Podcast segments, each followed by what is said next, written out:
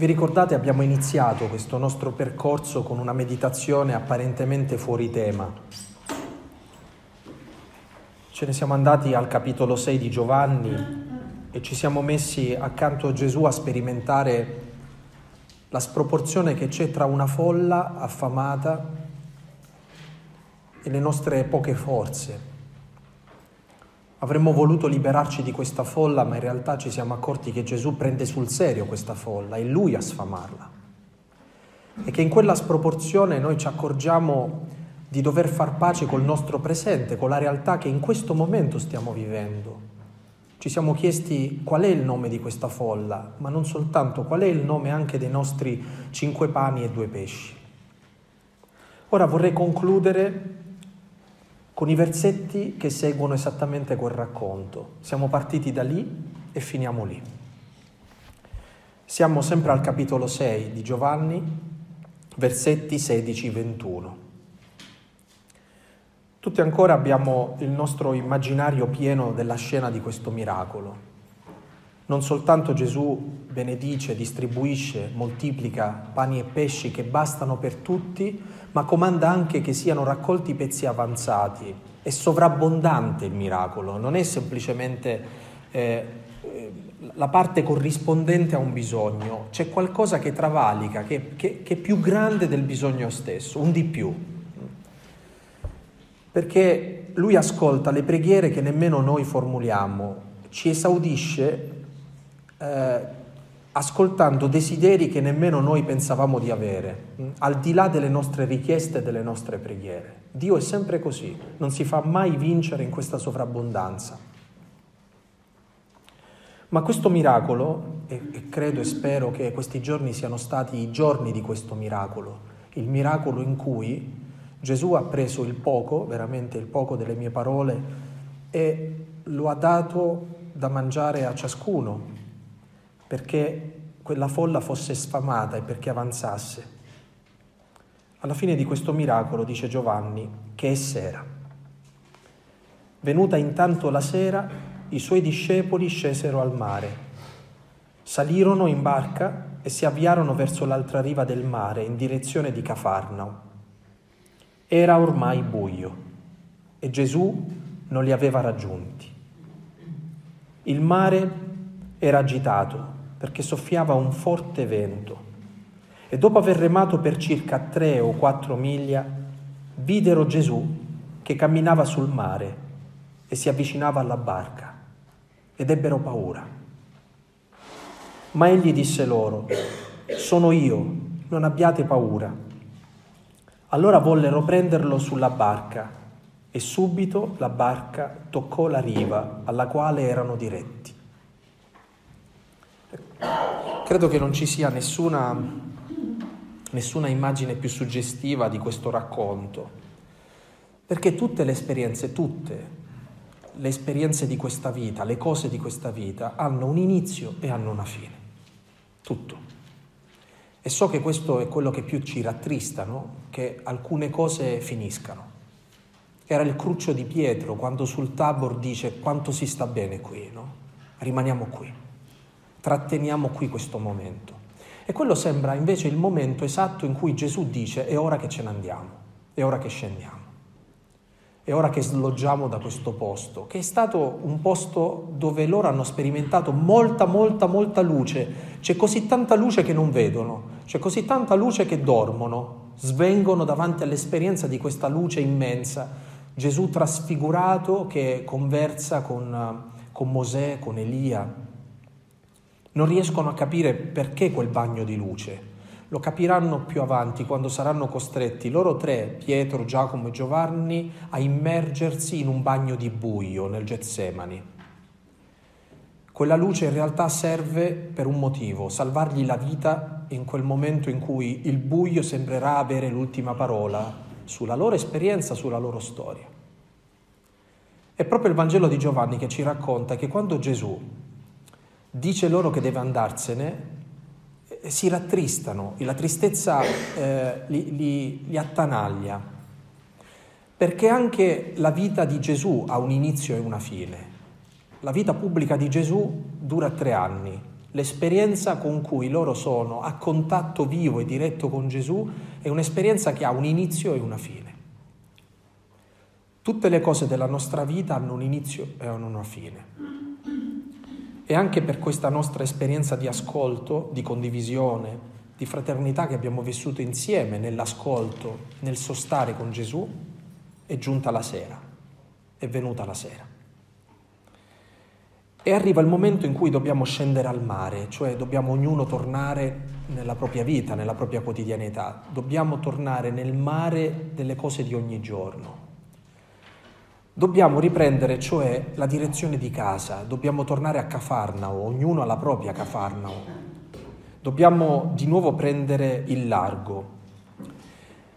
E sarebbe così bello se alla fine di questi giorni ciascuno di noi tornasse a casa con molta luce, ma in realtà quando le esperienze di Gesù sono forti si torna a casa con molto buio. È un buio salutare però, è un buio carico di desiderio, eh? è il desiderio di dire quanto vorrei vivere così, quanto, vo- quanto vorrei non sprecare niente di quello che ho, ho, ho incontrato come qualcosa di vero dentro la mia vita. Anche noi stiamo per prendere il largo del mare in direzione di Cafarnao e forse è buio e anche a noi assale il dubbio se tornando a casa ci stiamo portando Gesù o meno. Dice il Vangelo, Gesù non li aveva ancora raggiunti. C'è un desiderio fortissimo di tornare a casa portando Gesù, ma c'è un dubbio, siamo capaci di portarci Gesù a casa? Siamo capaci di tornare alle cose di ogni giorno senza abbandonare una presenza che cambia davvero la nostra vita, che non ci lasci uguali. Gesù in questo buio, in questa traversata, in questo viaggio di ritorno, ancora non c'è. E il mare è agitato, dice il Vangelo, perché soffiava un vento forte. Perché tornando alle cose di ogni giorno, noi per magia ritroveremo le stesse cose, gli stessi problemi, le stesse sfide, le stesse situazioni che abbiamo lasciato qualche giorno fa. Ancora ci capiterà di sentire che la vita non sempre soffia per, vento, per la direzione giusta, che la vita a volte soffia in maniera contraria a noi, a quello che desideriamo, a quello che vorremmo fino in fondo, ma che non riusciamo ad ottenere. E però dobbiamo andare avanti, allora ci armeremo ancora di di volontà, faremo un bel respiro e cercheremo anche noi di remare, di andare avanti, di fare tesoro, almeno con la memoria, e di dire, ah ma mi ricordo che ho capito questo, che ho sentito questo, questo, quest'altro. E senza che ce ne rendiamo conto, a un certo punto, tornando dentro la nostra quotidianità, vedremo Gesù. Ma non è un Gesù qualunque, non è più Gesù maestro, non è più Gesù taumaturgo, non è più Gesù... Eh, il Gesù dei miracoli, mm? cioè un Gesù che insegna, un Gesù che guarisce, un Gesù che moltiplica i pani e i pesci. La manifestazione di Gesù qui, in questa scena, è completamente diversa, perché cammina sulle acque, mostra che lui è il Signore. Sapete, se dovessimo eh, dire in maniera sintetica qual è il cherigma, cioè qual è l'annuncio che ci salva, è questo. Gesù è il Signore. Dire questo ha una potenza estrema soltanto il dirlo. Gesù è il Signore. E loro fanno l'esperienza di un annuncio, cioè si accorgono che Gesù è il Signore. E questo lo abbiamo detto, da che cosa ci accorgiamo che Gesù è dentro la nostra vita? Dai frutti dello Spirito. Eppure vi posso assicurare, ma se non mi credete andate a spulciare tutti i racconti della risurrezione, che tutte le volte che i discepoli sperimentano che Gesù è il Signore, soprattutto quando è Gesù risorto, hanno bisogno di tempo per capire che è Gesù risorto. Non riescono a capirlo subito, hanno bisogno di mediazione, hanno bisogno di, di discernimento per capire che è Gesù. Perché la prima maniera che Gesù ha è quella di impaurirci, cioè finché ci insegna qualcosa, bellissimo, finché guarisce qualcosa, straordinario, finché fa un miracolo e ci dà un segno, ah, che bello. Ma quando Gesù ci dice io sono il Signore, questa cosa ci spaventa. Sapete cosa significa? che noi crediamo al cristianesimo, ma c'è un momento in cui veniamo interrogati se ci crediamo veramente. Ma tu credi veramente a tutto quello che hai capito? Credi veramente a tutto quello che ti è capitato? Credi veramente al fondo di quello che hai incontrato? Ci spaventa. Ci spaventa che alla fine sia tutto vero. Eh, lo so, è paradossale. Noi desideriamo che sia tutto vero, ma quando ci accorgiamo che tutto è vero siamo spaventati. Sono impauriti. Perché? Perché in fondo ci sembra sempre che dovremmo tornare a casa e continuare a vivere esattamente come abbiamo vissuto prima. Forse un po' più gasati, no? Forse un po' più fomentati, forse eh, sentendo emotivamente una radicalità diversa, non lo so, prendendo degli impegni. Ogni quaresima iniziamo dei fioretti meravigliosi, no? Quando finiamo un'esperienza forte come quella degli esercizi, ci sembra di dover tornare a casa così, un po' fomentati. Ma è forse questo quello che ci cambia la vita? Tornare a casa con, una, con un'orda emotiva che ci accompagna per quanti giorni?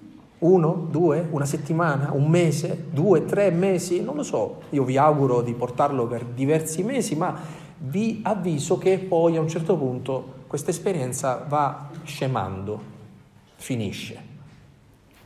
Allora diremmo, beh, quello significa che dovremmo fare di nuovo un corso di esercizi. No, quello significa che alla fine di tutto questo il Signore ci sta chiedendo qualcosa di radicalmente diverso, che non è essere fomentati, ma essere diversi. E ragionare in maniera diversa, e scegliere in maniera diversa, e cedere su cose che fino al giorno prima non abbiamo mai ceduto. Non possiamo continuare come prima. Non possiamo essere le stesse persone di prima. Se una persona per molto tempo, pensate un po', ha mantenuto il punto su una questione della propria vita e si è accorto che l'incontro con Cristo si è manifestato come un cedi a questo punto, non, in, non, non rimanere incaponito. Questa cosa ci spaventa perché ormai ci siamo abituati ad essere incaponiti su qualcosa. Perché magari ci siamo abituati a portare rancore nei confronti di qualcuno. Perché magari ci siamo abituati a, a vivere in un modo che forse non è un modo ideale e la novità, le novità nella vita ci spaventano sempre. Le cose nuove ci spaventano sempre. Gesù è sempre una novità che ci spaventa. Gesù non è mai lo stesso. Perché si manifesta a noi come qualcosa di incatalogabile, lo abbiamo detto alla tomba di Francesco, che cos'è che rende Francesco affascinante e che non lo riesce a incasellare da nessuna parte. È imprendibile, come Gesù, che è sempre nuovo e si mostra a noi come una novità che ci spaventa. Se tu torni a casa e decidi qualcosa di diverso, questo ti spaventa. Ma egli disse loro, sono io, non abbiate paura.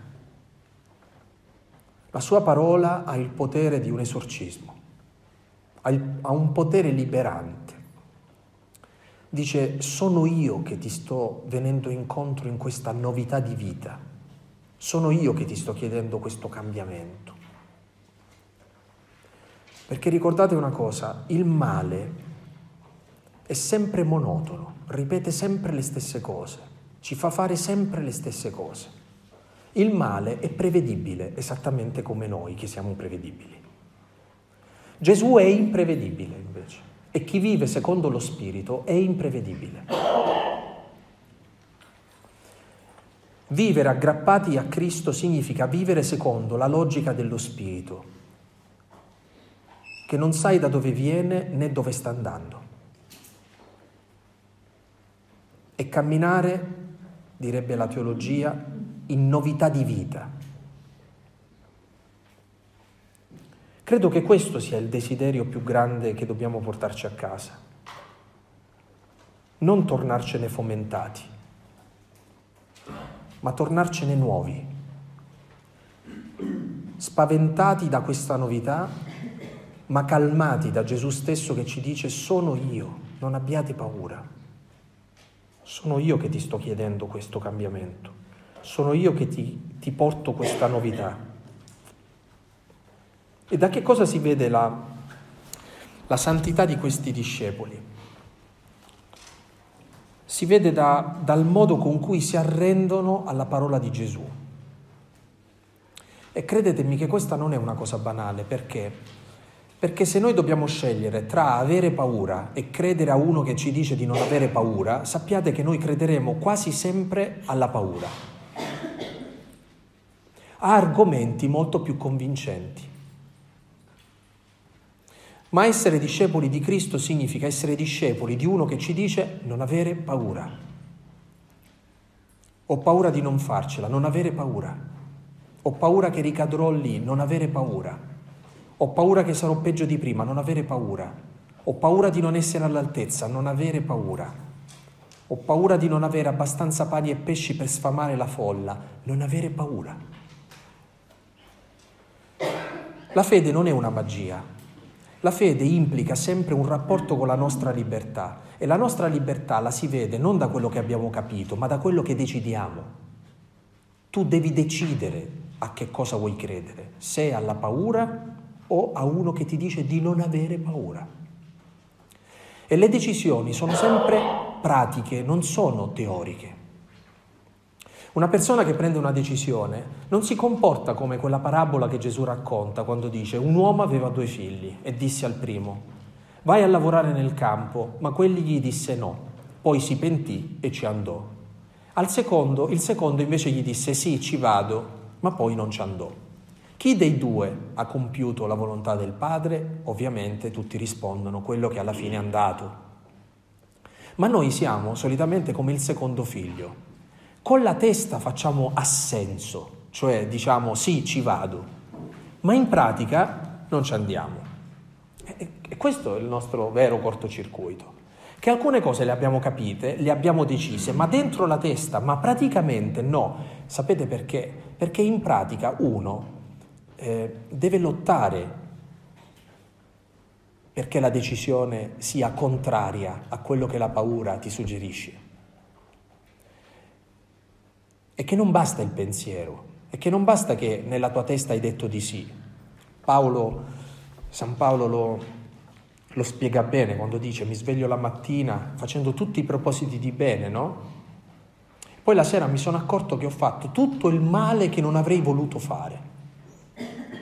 È lì che c'è la lotta vera, che, che si consuma in una vita spirituale che funziona. E accorgersi che non basta avere delle idee chiare, che non basta un assenso intellettuale alle cose, ma che la nostra santità si gioca praticamente nelle decisioni, che sono sempre decisioni controcorrente rispetto al nostro modo di ragionare, rispetto a, delle, a degli apparati emotivi che ci portiamo dentro, rispetto al nostro sentire, rispetto alla nostra storia passata. Abbiamo bisogno di capire che chi vuole seguire la mia strada, dice Gesù, deve rinnegare se stesso, deve imparare a mettersi contro una parte di sé. Deve prendere ogni giorno la sua croce, non questionare con la croce, ma prenderla ogni giorno e seguirlo.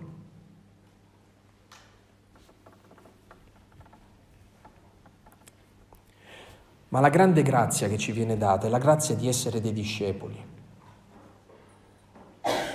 Cioè la grazia di non dover fare questo da soli in maniera eroica, ma di sapere che tutto questo lo facciamo perché seguiamo qualcuno e che davanti a noi non dobbiamo inventarci un modo di vivere, lo conosciamo già qual è questo modo di vivere. Paolo lo dice così, per me vivere è Cristo, per me vivere è Cristo. Questa è l'unica vita che fa di noi persone diverse dagli altri, aver capito che l'unico modo di vivere degno di questo nome è Cristo. Allora, se abbiamo gli occhi pieni di Lui, lo sguardo fisso su di Lui, non è per ammirarlo, non è per rubargli semplicemente qualche frasetta che ci emozioni, ma perché noi non conosciamo nessun altro modo di vivere quello che ci è dato da vivere ogni giorno, bello o brutto che sia, se non alla sua maniera, come Cristo avrebbe vissuto, come Cristo avrebbe scelto, come Cristo avrebbe fatto. perché lui è l'unico che ci mostra che cos'è la vita di un figlio amato, libero.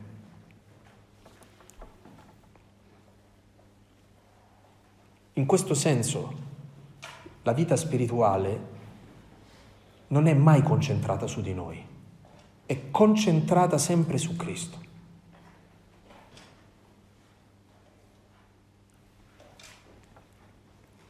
Ecco perché i salmi ci fanno pregare così.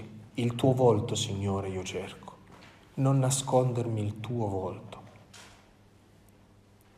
Alla tua luce vediamo la luce. È la persona di Gesù, è il volto di Gesù, la grande risposta. E questa è la scoperta dei discepoli. E che non importa più nulla se c'è Lui. Non importa più se non sei capace di portare quella barca, non importa più se sei spaventato, non importa più se è buio, se è sera, se hai le correnti contrarie, non importa più se hai la sensazione che su quella barca sei solo, non importa più perché, dice Giovanni, che vollero prenderlo sulla barca. E il gesto di prenderlo sulla barca ha una conseguenza immediata. Subito, dice, subito la barca toccò la riva alla quale erano diretti. Subito. Perché uno non deve più impazzire del dire si fa qua, là, su, giù. Quando Gesù è sulla barca, tu tocchi riva. Però vi prego, non pensate che toccare riva significa aver eh, messo tutto a posto e tutto in ordine. Gesù non coincide con la casa in ordine. Gesù fa ordine in noi. Noi siamo la novità. Questo è quello che cambia la nostra vita, questa è la novità della nostra vita. Toccare riva significa per noi dire che non stiamo cercando nient'altro, tutto quello avevamo, di cui avevamo bisogno lo abbiamo trovato, lo abbiamo trovato Gesù. Però tenete mente sempre, tenete a mente sempre la dinamica del cantico dei cantici. Avete presente questo, questo, libro di una bellezza straordinaria, dove si è fatto fatica a inserirlo anche nei libri canonici della Bibbia, perché, perché non viene mai nominato Dio. Eppure quella è una grande celebrazione dell'amore, cioè eh, quel libro parla solo di Dio, ma non nomina mai Dio. E per parlare di Dio ci parla dell'amore tra lo sposo e la sposa. E se voi vi leggete quel libro, sapete che cosa c'è? Un amore costante, forte, e degli sposi che si inseguono, la sposa che perde lo sposo e lo ricerca e va in giro e poi lo trova ed è felice e poi lo perde di nuovo e lo cerca, lo trova, lo perde, lo ricerca, lo trova, lo perde di nuovo, lo abbraccia, sei qui, tutto a posto e poi di nuovo la mattina non lo trova siamo noi. L'abbiamo trovato e poi dobbiamo cercarlo ancora dopo averlo trovato, perché poi ci sembra di averlo perduto e di nuovo cercarlo, trovarlo, perderlo, cercarlo, trovarlo. Tutta questa vita è un tentativo di cercare lo sposo. Allora noi non siamo mai arrivati, siamo sempre nella dinamica dell'amore. Lo troviamo e dobbiamo ancora trovarlo, cercarlo di nuovo, scavare ancora e ancora. Gesù è inesauribile. La sua relazione, la, la, la relazione con Lui è una relazione inesauribile. La vita spirituale è già l'esperienza dell'eternità. Quando ero piccolo ero sempre impressionato quando la mia catechista mi diceva siamo tutti chiamati ad andare in paradiso. Io dicevo, e che si fa in paradiso? Si loda Dio in eterno. Dicevo io, che noia. Che noia, tutta l'eternità a cantare. Io ho un amico che mi ama, il suo nome è Gesù. Sì, perché noi pensiamo alla vita eterna e al paradiso e ci annoia pensare a una roba così non capiamo che l'eternità è un, un'eterna novità, cioè è come se ogni volta fosse la prima volta per noi, come se ogni volta quella persona la conosciamo da sempre e allo stesso tempo è la prima volta. Ovviamente la mia è solo un'immagine che non è luce, è ombra della luce. E che soltanto chi vive, chi vive e ha sperimentato questo lo può capire. Dice Paolo che ci sono delle esperienze, lui che aveva vissuto in maniera estatica, mistica, la visione di questo. Dice è ineffabile, non ci sono parole che possono dire che cos'è. Eppure c'è, c'è un anticipo di questa vita eterna qui, tutte le volte che noi torniamo dentro di noi e che ci riagganciamo a quel moto interiore della vita spirituale, noi sperimentiamo che cos'è l'eternità, che cos'è il non tempo, che cos'è la novità di Dio, l'amore, un amore inesauribile. Dice un inno che sempre sgorghi e sempre rifluisci nel mare del tuo immenso amore. amarsi per sempre, come se fosse sempre la prima volta e come se fosse da sempre. Ecco il paradosso. Ecco, una persona che sperimenta questo dentro la propria vita vive la propria vita libero. E quando la nostra vita cade in schiavitù? Quando tu non ti senti più amato. In che cosa ci colpisce il male? Esattamente in questo il male deve sempre mettere in crisi l'amore. Ma voi pensate che il male perde tempo a farci fare i peccati? Sì, ma quello è, quello è sport da fine settimana per lui. La cosa più seria che fa il male è incrinare la logica dell'amore dentro di noi. Se tu non ti senti amato, puoi anche non peccare. Certo, non pecchi perché non sentendoti amato hai paura di andare all'inferno e quindi pecchi per, non pecchi per paura, ma questo non è la santità. La santità è aver incontrato un amore per cui io sono libero, libero dal peccato, libero dalla colpa, libero da tutto quello che imprigiona la mia vita. Questo è Gesù sulla barca e questo per noi è toccare la riva. Quale riva? dicevano che erano diretti a Cafarnao. Certo, sarà Cafarnao, ma mi piace pensare che la riva di cui sta parlando è la riva della vita eterna. Noi pensiamo sempre che un giorno entreremo nella vita eterna. Ogni giorno abbiamo bisogno di entrare nella vita eterna, altrimenti questa vita diventa un incubo. Ogni giorno abbiamo bisogno di toccare questa riva di eternità che il Signore ci ha donato attraverso cosa? Suo figlio Gesù. Gesù per noi è questa possibilità di sperimentare la Trinità ora, in questo momento della nostra vita.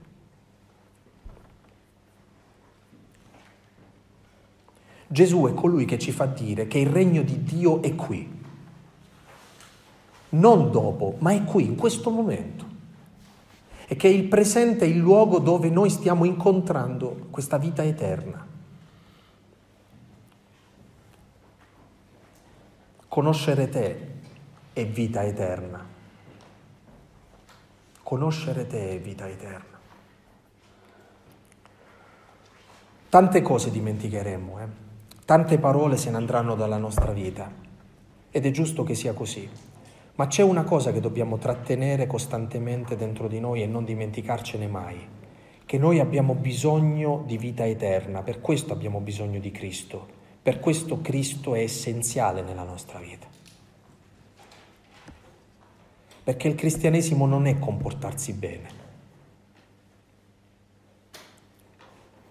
Perché il cristianesimo non è spiegare tutto. Il cristianesimo è incontrare Gesù Cristo.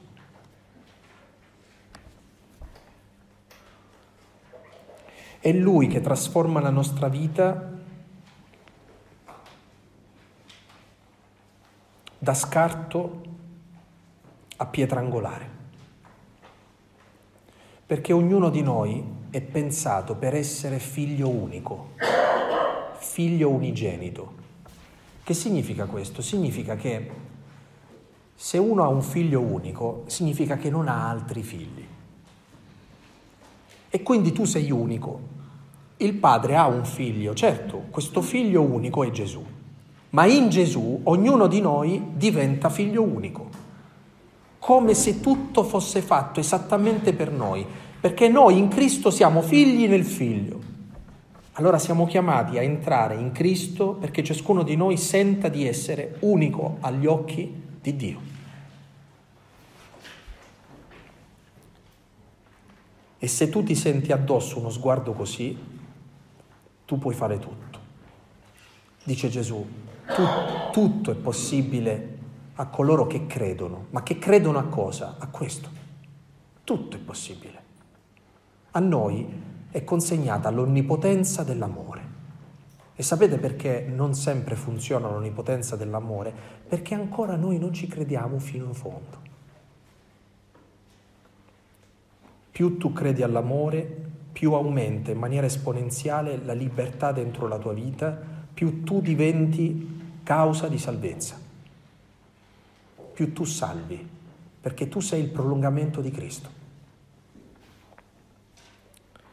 Non volevo caricarvi di questa responsabilità, ma non è colpa mia, è, è, è la nostra fede che ci dà questa responsabilità. Non siamo degli spettatori che guardano qualcuno e cercano di imparare qualcosa da questo qualcuno. Noi non siamo chiamati a imparare qualcosa da Gesù, siamo chiamati a diventare Gesù. L'imperativo della fede è diventare. Diventare. Dice Paolo, non sono più io che vivo, ma è Cristo che vive in me. Allora tu che sei madre sarai profondamente madre perché nel tuo essere madre tu sei Cristo. Ma non perché stai scimmiottando qualcun altro, ma perché stai talmente prendendo sul serio te stessa e la tua maternità da esprimere completamente la tua unicità fino al punto da essere come Cristo, anzi Cristo lì, in quella famiglia, in quelle relazioni. E tu prete, tu suora, tu giovane, tu anziano, tu malato, tu sano, non importa, tu sei chiamato a questo, a diventare Cristo.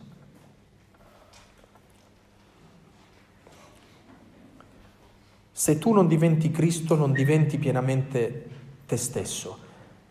E quando tu non sei te stesso, sei sempre una maschera, una caricatura di te, ma non pienamente te. Dice Gesù, se il chicco di grano caduto in terra non muore, rimane solo. Se muore, produce molto frutto. Traduciamolo meglio. Se muore, diventa veramente se stesso, perché lo scopo di un seme è essere spiga, non rimanere seme. Lo scopo del nostro io non è rimanere uguale a se stesso, ma diventare chi? Quello che dovrebbe essere la sua vocazione primaria. Qual è la vocazione primaria di ogni io? Diventare quello che Dio aveva in mente quando ha fatto l'uomo. E che cosa ci aveva in mente Dio quando ha fatto l'uomo? Gesù Cristo.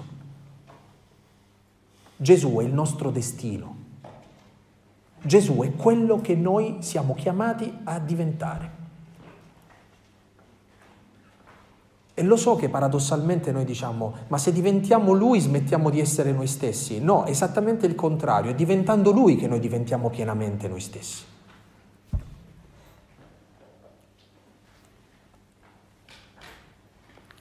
Ricordatevi il roveto ardente, il fuoco che brucia ma non consuma. Ed è la grande differenza cristiana, sapete, perché ad esempio nella teologia islamica noi siamo chiamati ad entrare nell'eternità di Dio, eh, usano questa immagine, come una falena che si avvicina alla fiamma, voi sapete che è attratta dalla luce fino al punto in cui si getta sulla luce, quindi eh, si brucia, si consuma, diventa essa stessa luce. Questa, questo è il mistero della Trinità. Noi siamo chiamati a gettarci completamente in questa luce e paradossalmente a diventare un'unica cosa con Dio, cioè diventare noi stessi Dio, rimanendo pienamente noi stessi. Trino ed uno. Questo significa, questa è la nostra stessa chiamata. Perderci completamente in Dio per diventare pienamente noi stessi. Voi direte, stai andando troppo di là, no? Torna un po' di qua. E tutto questo che sembra che ovviamente noi dobbiamo sempre ragionare per immagini, serve a farci capire che ogni volta che noi scendiamo in quella vita eterna che ci abita, che è la vita spirituale, ne veniamo fuori in questo momento esattamente come dovremmo essere, dove dovremmo essere e facendo quello che dovremmo fare. È il più grande contributo che noi possiamo dare alla storia. Essere santi, essere santi così.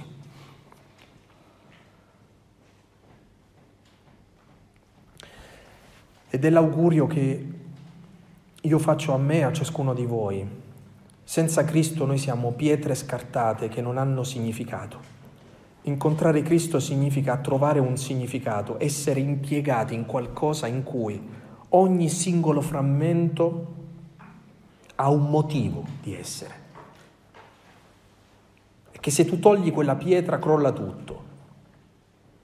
E ognuno di noi ha questa grande responsabilità di essere al suo posto se stesso non di essere qualcun altro, di essere se stesso.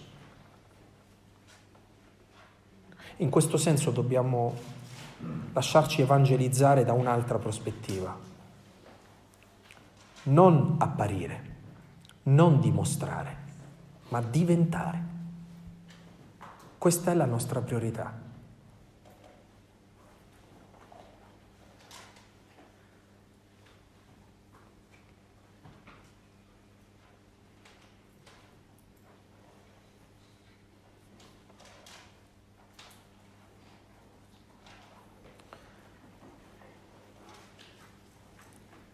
C'è chi ci è riuscito pienamente e per questo ai nostri occhi ci ha dato un motivo di una speranza immensa.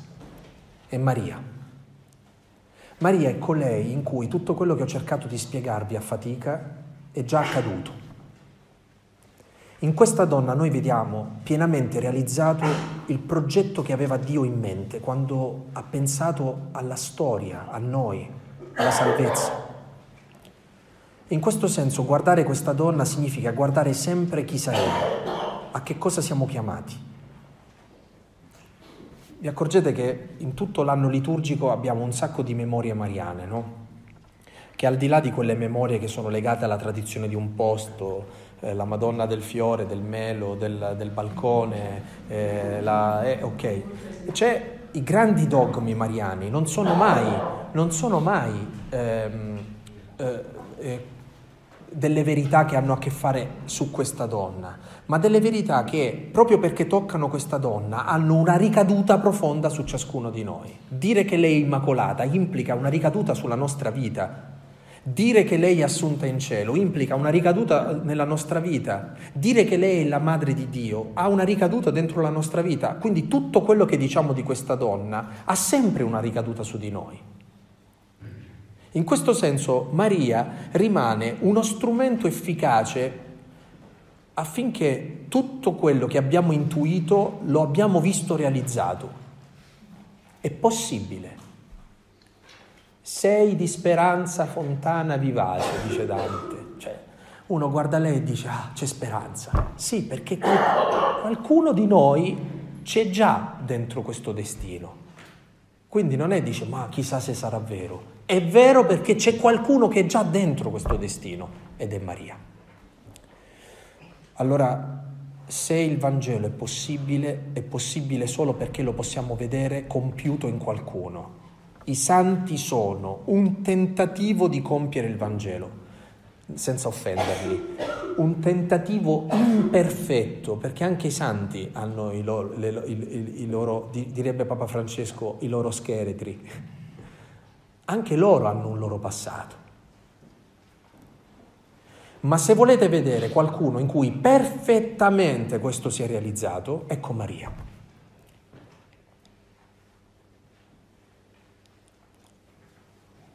A lei dobbiamo rivolgere davvero le nostre preghiere, la nostra speranza, il nostro desiderio, perché lei è messa lì appositamente non come, soltanto come sprono, ma come una madre che ci tira in questo destino, che ci aiuta a passare da una logica a un'altra, che alleva in ognuno di noi Cristo, affinché, dice Paolo, Cristo sia formato in voi.